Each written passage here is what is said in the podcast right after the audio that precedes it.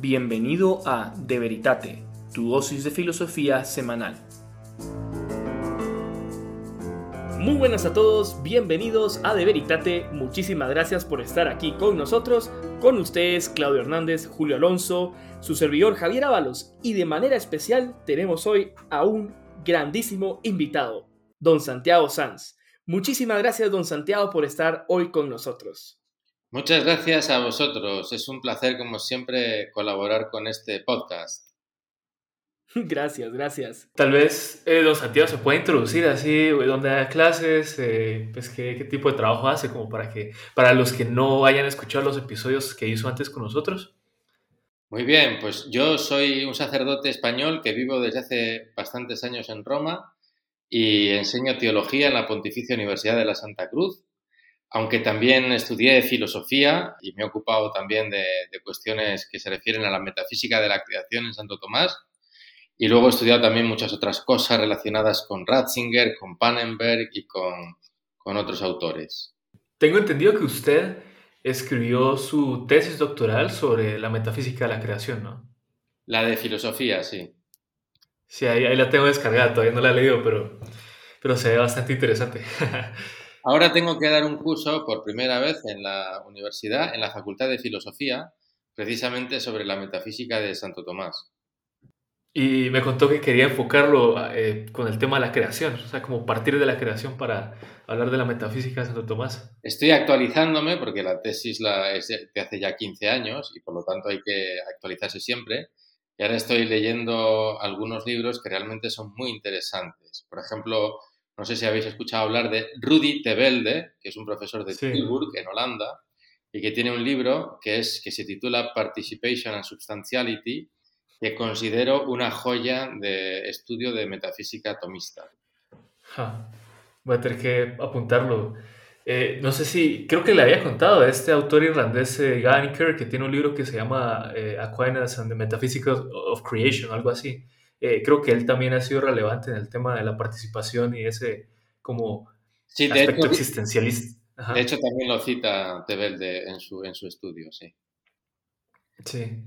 Sí, de hecho acá tengo el libro de Kerr sobre eh, la, demostración del deente.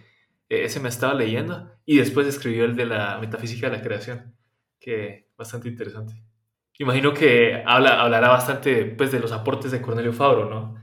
Sí, Realmente lo que quiere hacer Tebelde, voy por la mitad del libro, por lo tanto no puedo hablar demasiado, pero lo que él quiere hacer es, es mm, eh, hacer una crítica tanto de la posición de Fabro como también la de Geiger, que es el otro autor ya de, los años 50 que, que, trató el tema de la participación en Santo Tomás.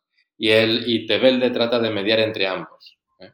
haciendo ver cómo hay que conjugar la participación por similitud de, con, otros tipos de participaciones que son también importantes. Quizás, ya sé que no es realmente el tema, pero a mí me interesa mucho esto. Eh, quizás nos puedes posar como cuál es la posición de Fabro y cuál es la posición de Geiger y cómo difieren y, qué piensa usted al respecto. No, sobre este tema voy a ser prudente y voy a esperar a acabar de leer el libro de Tebelde, porque eh, yo hasta ahora sostenía la posición de Fabro sin, sin, mayores problemas, porque pensaba que estaba muy bien fundamentada. Pero Tebelde ha hecho notar cómo efectivamente en la posición de Fabro hay un tipo de lenguaje que no acaba del todo de cuajar, que es la idea de que para él la creación en cierto sentido es una caída ontológica. Él habla de, en francés, emplea la palabra chute o también direction, y, y, Tebelde no es para nada partidario de ese lenguaje, que es un lenguaje un poco demasiado neoplatónico, porque en todo esto lo que hay que hacer es conjugar, digamos, el aristotelismo y el platonismo de Santo Tomás, ¿no? Efectivamente, cuando él habla de la participación en el ser, está intentando conjugar eh, nociones que son dentro de su, de su esquema aristotélico, está intentando introducir una noción que en realidad es neoplatónica y eso tiene sus dificultades. Y una dificultad es que en, la distinción real entre esencia y ser, eh, la, explicación de Fabro eh, se centra tanto en la participación en el ser que dice que, bueno, la, esencia también es creada, pero como si fuera dos actos de creación, uno de la esencia y otro del ser, cuando en realidad lo que sostiene Tebelde es que es una única creación, lógicamente. ¿no? Lo que pasa es que ya te digo, como voy todavía por la mitad del libro, me parece poco prudente eh, expresar opiniones. Solo te digo cómo veo yo el problema y, bueno, ya más adelante podremos hablar con más, con más conocimiento de este problema en cuestión.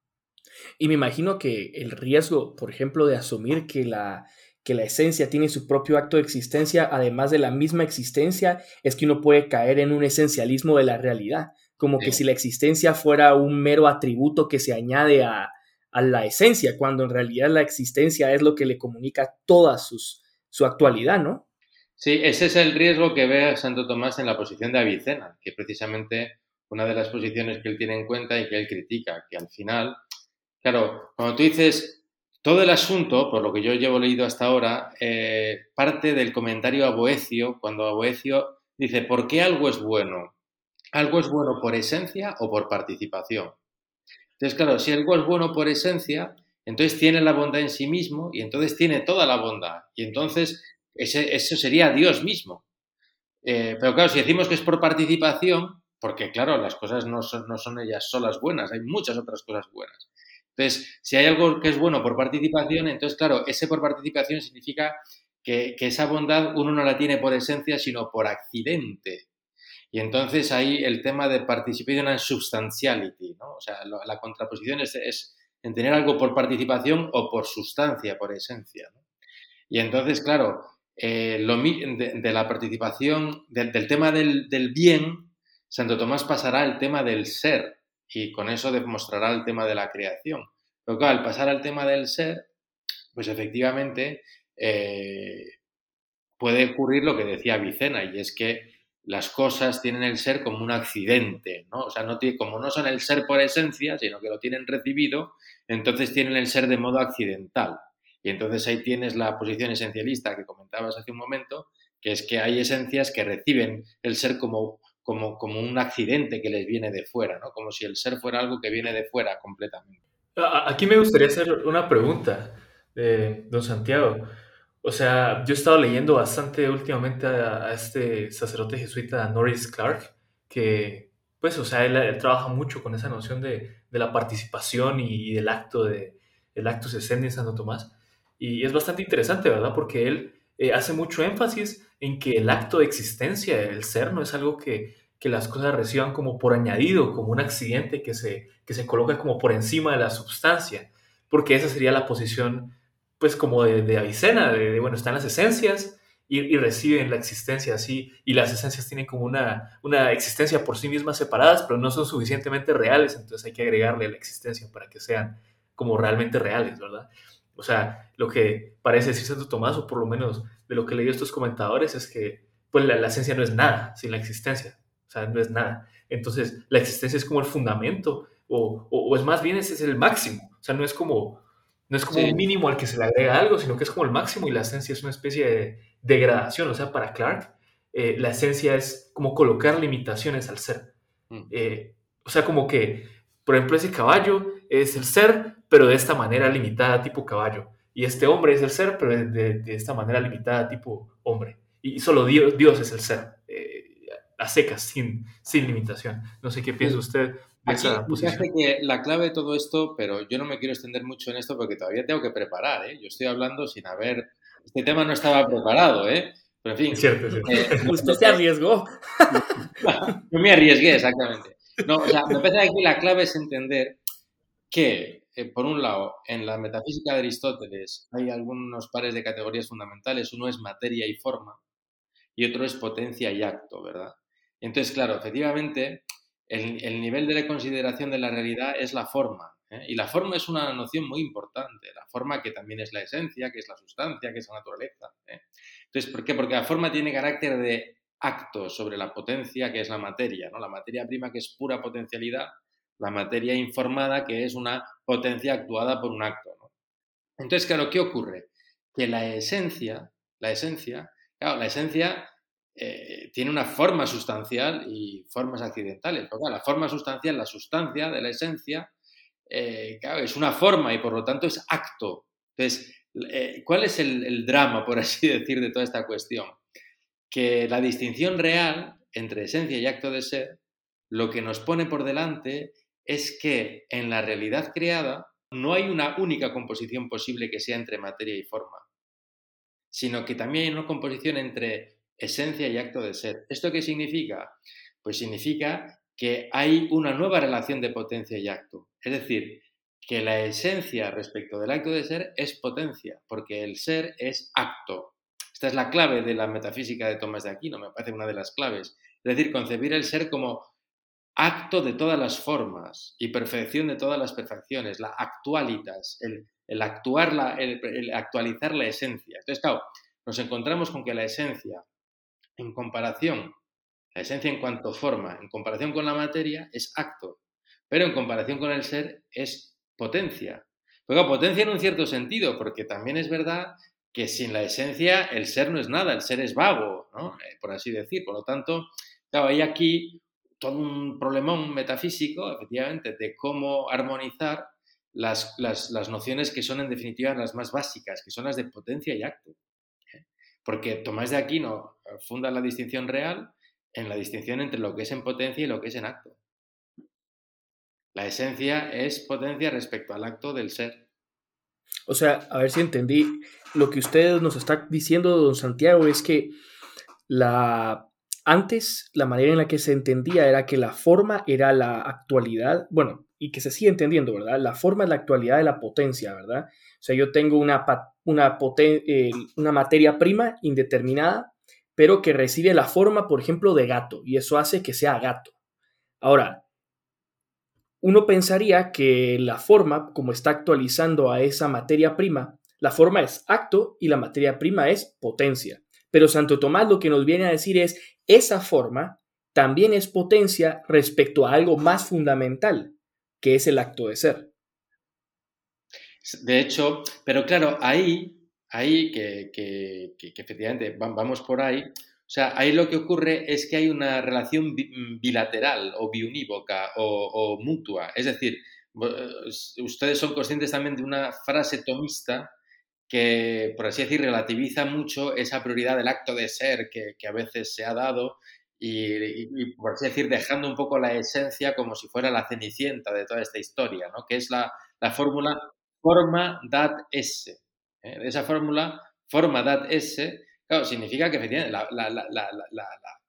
la, actualidad está en la forma, o sea, la forma es actualidad, la esencia es actualidad. Lo que pasa es que la esencia eh, la consideramos en cuanto, no, la podemos considerar como, como separada del ser. O sea, yo creo que aquí me parece que también en la correcta posición tomista, que da una gran importancia a la noción de forma y por lo tanto de esencia también, la, cuestión es entender que, una cosa es distinción y otra cosa es separación. O sea, nosotros distinguimos realmente, o sea, hay una distinción real en las cosas entre su esencia y su ser pero son los dos coprincipios. Y por lo tanto, tan absurdo es pensar que las esencias advienen a la existencia como fruto de una causalidad extrínseca, por así decir, que hace que el ser sea en ellos algo accidental, como pensar también que el ser sea una especie de, actualidad indeterminada que, de repente viene limitada, ¿no? Por una esencia, ¿no? No, es que sea limitada, es que precisamente la esencia es su ser, o sea, es el ser esa esencia, no es otra cosa.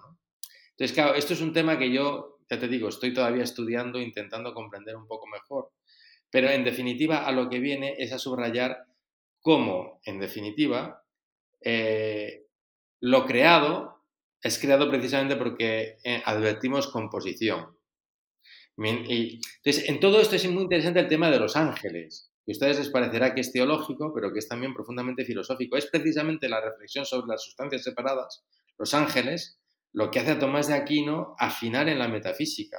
¿Por qué? Porque nosotros conocemos el mundo creado y el mundo creado es un mundo compuesto por materia y forma. El ilemorfismo es, está clavado en la, estructura del mundo material creado. Y por lo tanto, claro, eh, materia y forma, de hecho materia y espíritu, alma y cuerpo, pues son las categorías fundamentales de la realidad hasta ese momento. Es precisamente la reflexión que te, que te permite entender que hay criaturas que no tienen materia y que no por eso no son criaturas, es decir, que hay puras formas, pero que son creadas porque están compuestas de acto de ser y de esencia, lo que hace que efectivamente se llegue a un nivel metafísico de profundización en la realidad mayor. Porque los ángeles son puras formas, no tienen materia, pero están compuestos, es decir, hay composición de acto y potencia, no son el puro acto de ser que es Dios, sino que son actos de ser limitados por una esencia, por una forma. De hecho, cada ángel, cada sustancia separada, agota su especie, ¿no? Como la famosa afirmación que es difícil de comprender. En fin, es precisamente esa reflexión sobre las sustancias separadas la que hace entender que hay una composición en lo real más primaria de la de materia y forma, que es la de eh, esencia y acto de ser, que son coprincipios. No es que sean dos cosas separadas que se unen, sino que son dos coprincipios del ente, del único existente que es el ente.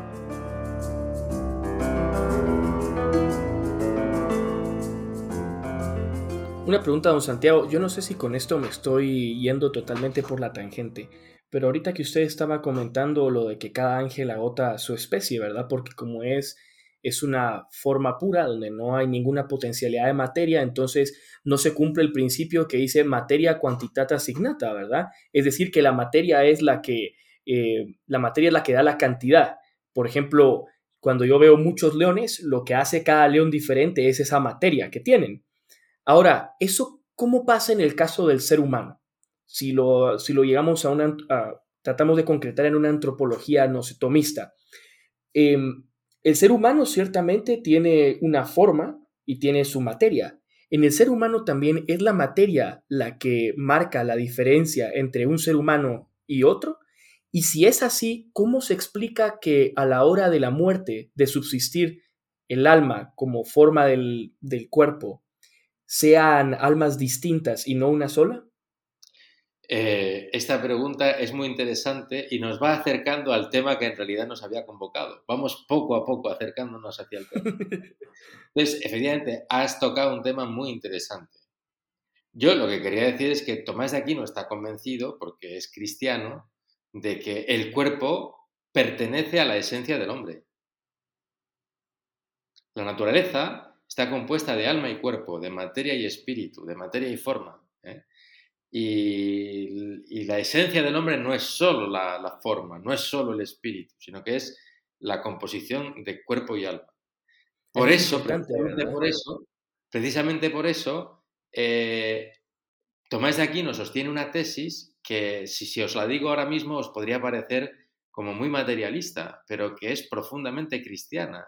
Y es que la única manera concreta de poder sostener con sentido la inmortalidad del alma es la resurrección de los cuerpos. Aquí ya nos vamos acercando al tema. ¿Por qué? Porque vamos acercándonos a, una, a la visión que tiene Tomás de Aquino del ser humano y del mundo, que es una visión en la que la creación no está hecha para estar cerrada en sí misma, sino para continuar recibiendo dones, parte del don del ser de la existencia, de la bondad y de todos los trascendentales que ustedes quieran, está abierta a una transfiguración mucho mayor, que es a la implicación de Dios en su creación que tiene lugar con la encarnación de Cristo. Bueno, esto ya les puede parecer que me estoy yendo demasiado a la teología, ¿eh? pero es que es así, o sea, eh, la inmortalidad del alma para Tomás de Aquino no es, por así decir, eh, lo importante. No es lo importante. Es verdad que el alma en cuanto espiritual, en cuanto forma que tiene una subsistencia por sí misma, que tiene una necesidad, no de sí, sino a valio, ¿no? Porque hay, hay seres necesarios por otro. ¿eh? Bueno, pues precisamente como son los ángeles y como son las almas humanas, pues esa necesidad que tiene el alma de, una vez que empieza a existir, ya de no poder dejar de existir, eso no es lo definitivo para Tomás de Aquino. ¿Por qué? Porque precisamente nosotros somos nosotros mismos solo si tenemos nuestro cuerpo. Y por eso, lo que pasa después de la muerte es algo que no estaba previsto por Dios. Sí, perdón, sí que estaba previsto, pero no es algo que digamos que entre en el proyecto de lo que Dios quiere para el hombre. Porque como ustedes bien saben, Tomás de Aquino sostiene que cuando Dios crea al hombre, le, le otorga no solo los dones naturales, sino también unos dones que van más allá de esa naturaleza. De manera que si el hombre se hubiera mantenido obediente y fiel al, al proyecto de Dios, el hombre no hubiera experimentado la muerte. Y por lo tanto no hubiera habido esa separación de alma y cuerpo de la que tú me estabas hablando hace un rato. O sea, a ver si entendí. Un poco lo que nos está tratando de decir es que la, el punto de que filosóficamente se puede descubrir la inmortalidad del alma, eso hasta cierto punto es una semilla que nos da una pista de por qué es conveniente la resurrección, la resurrección de los muertos, porque precisamente la esencia del hombre es ser alma y cuerpo, no solo alma, y por tanto cuando ocurre la separación entre el alma y el cuerpo, el hombre se queda en un estado de imperfectitud, no sé si existe la palabra, pero... Mucho peor, Tomás de Aquino lo dice con mucha más dramaticidad. Dice contra natura. El estado del alma separada es contra natura. Esto es una cosa muy fuerte. Y esto es algo que hay que decir, porque además esto nos acerca al ecumenismo. Porque, porque efectivamente, eh, por ejemplo, los, cristianos protestantes eh, de la inmortalidad del alma piensan que es una cuestión helenística que es un influjo griego en el cristianismo, del que hay que deshacerse, porque la real promesa de Jesucristo es la promesa de la resurrección de los cuerpos. Y no les falta razón.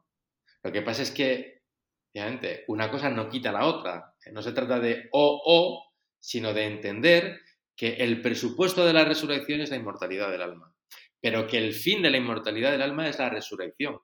Y que una inmortalidad del alma, en cuanto tal, no tiene mucho sentido. Esto lo decía ya San Agustín. Lo decía San Agustín con su lenguaje existencial característico. Decía, ok, me has demostrado que el alma es inmortal. ¿Y ahora qué? ¿Y ahora qué? Como diciendo, tú deseas vivir para siempre sin tu cuerpo. Esto no puede llevarte a la felicidad. Pues la felicidad humana requiere la materialidad de su cuerpo. Sí, este es un punto que Santo Tomás hace en el de ente esencia. O sea, se pregunta, bueno, la esencia es solo la forma, es solo la materia y descarta las dos cosas. Pues no puede ser solo la forma, o sea, la esencia del ser humano no es solo el alma, es el alma y el cuerpo, es, es el compuesto de alma y cuerpo. Exactamente. ¿Verdad? Pero ven Tal vez me gustaría, eh, o, o, diga usted lo que quería decir. No, bueno, yo es que ya quería empezar a llevar el terreno a mí. Exacto. la discusión. Sí, yo, quería preguntarle. Era el bueno, entonces, en, esto, en, este, en este asunto que mm, poco a poco, naturalmente, hemos ido dialogando, aquí se ve claramente cómo entiende Tomás Aquino la relación entre naturaleza y gracia.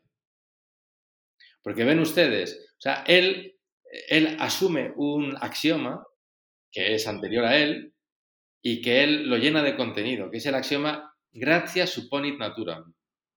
¿Cuántas veces han escuchado ustedes esto, no? La gracia Muchísimas no destruye la naturaleza, no, no la quita, sino que la perfecciona, la sana y la perfecciona, ¿verdad?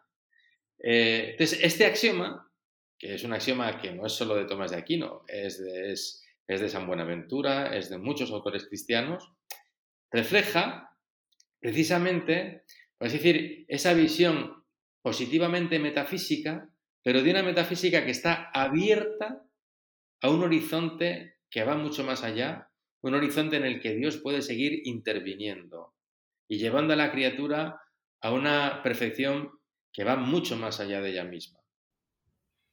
A mí me gustaría preguntar qué es naturaleza, porque claro. qué es naturaleza en este caso el hombre y qué es gracia, ¿no? Como para sentar esos dos términos antes de seguir la discusión.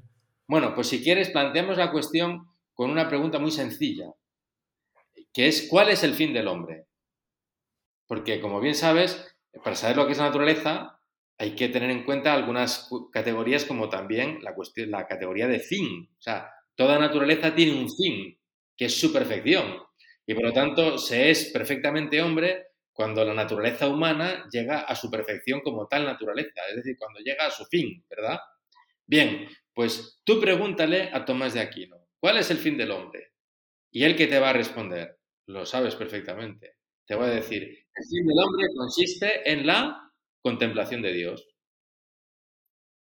Entonces, ¿qué ocurre? Que aquí ya tenemos, en esta afirmación tan sencilla, tenemos una paradoja cósmica, enorme, gigantesca. ¿Por qué? Porque Dios ha dado al hombre un fin que está por encima de la capacidad del hombre de alcanzarlo. Vamos a ver si entendí eso para tal vez también para hacerlo, eh, ponernos en los pies de nuestros oyentes.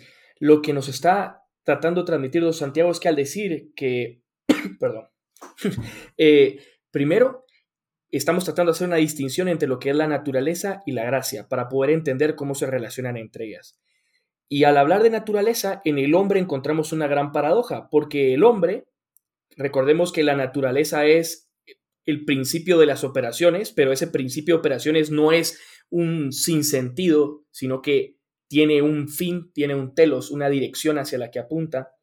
Ese fin de ese ser que es la unión entre materia y alma, porque es un ser corpóreo, tenemos cuerpo, estamos en un mundo natural, físico, limitado, ese fin es totalmente trascendente, porque es ver a Dios. No es como un animal, no es como un perro, por ejemplo, que su fin se realiza en el ámbito de lo natural, por así decirlo, o una roca que su fin se realiza en el ámbito de lo natural, sino que en el ámbito de lo físico, podríamos decir, o material, sino que en el caso del hombre, a pesar que es un ser material, su fin se realiza en el campo de lo sobrenatural, como que si estuviéramos en la frontera o en hacia, hacia lo sobrenatural, por así decirlo.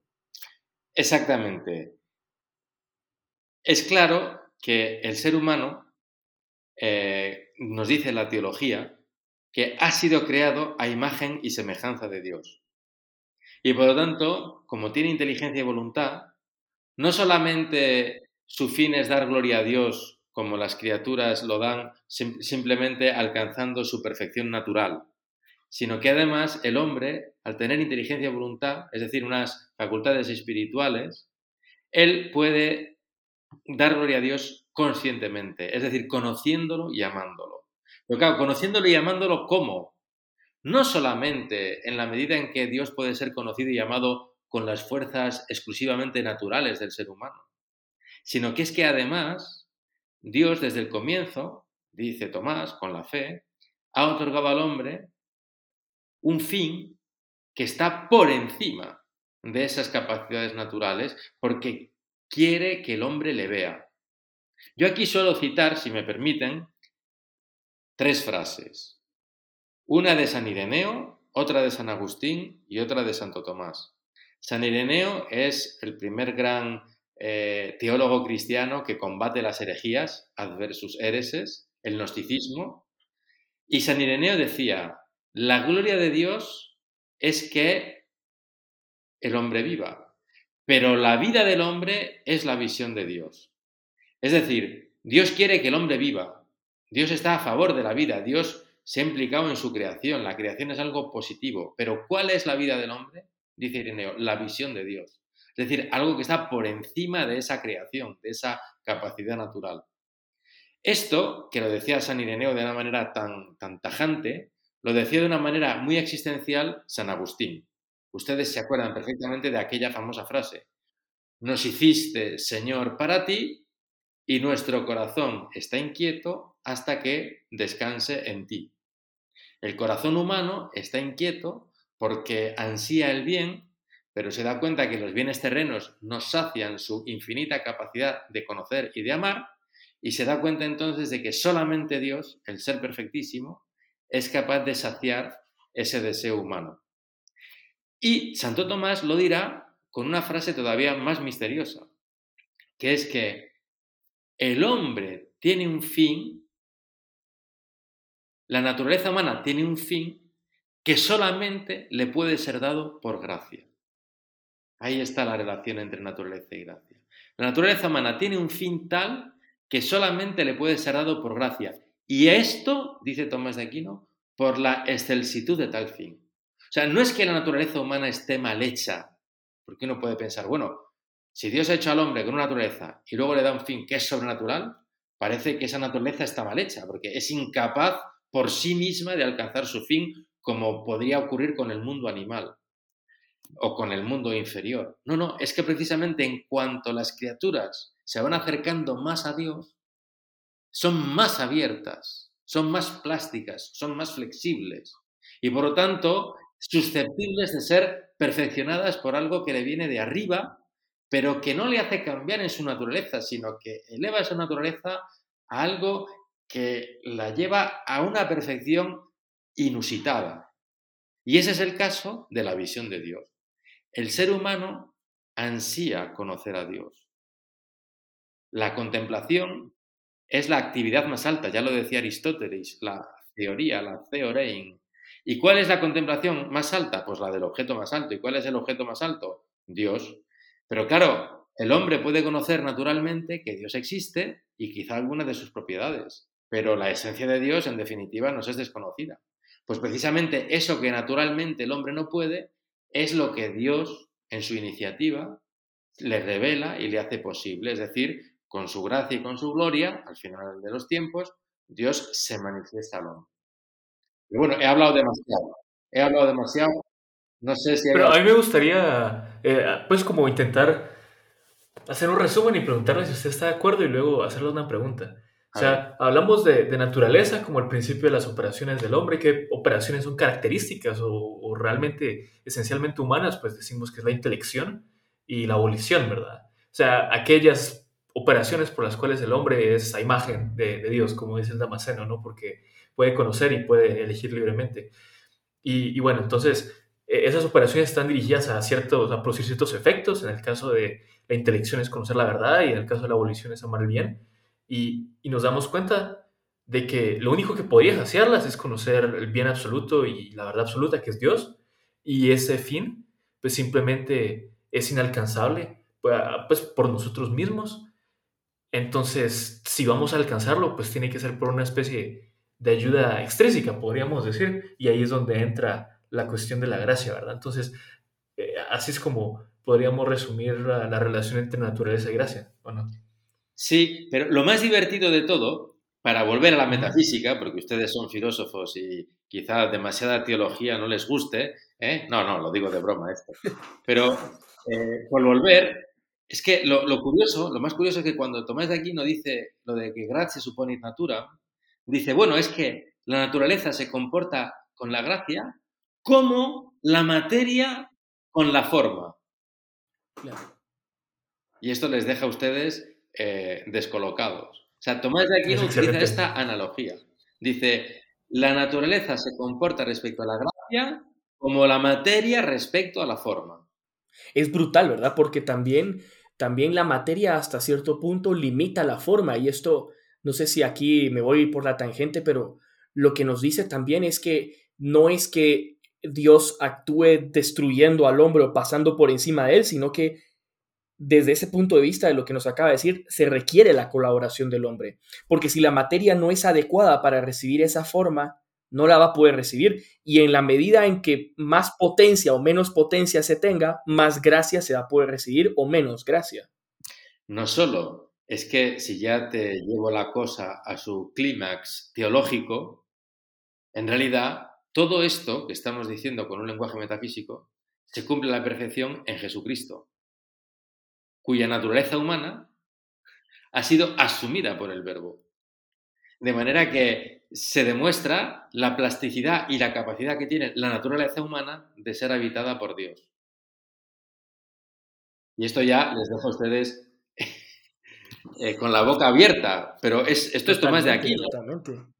Esto es Tomás de Aquino. O sea, la perfección de la persona de Jesucristo es que su naturaleza humana Claro que tiene una perfecta naturaleza humana, pero es tan perfecta que la persona que la, que la, que la posee no es una persona humana, sino que es la persona del verbo. O sea, es tan perfectamente potencial que es capaz de recibir la forma de Dios, por así decirlo. Exacto.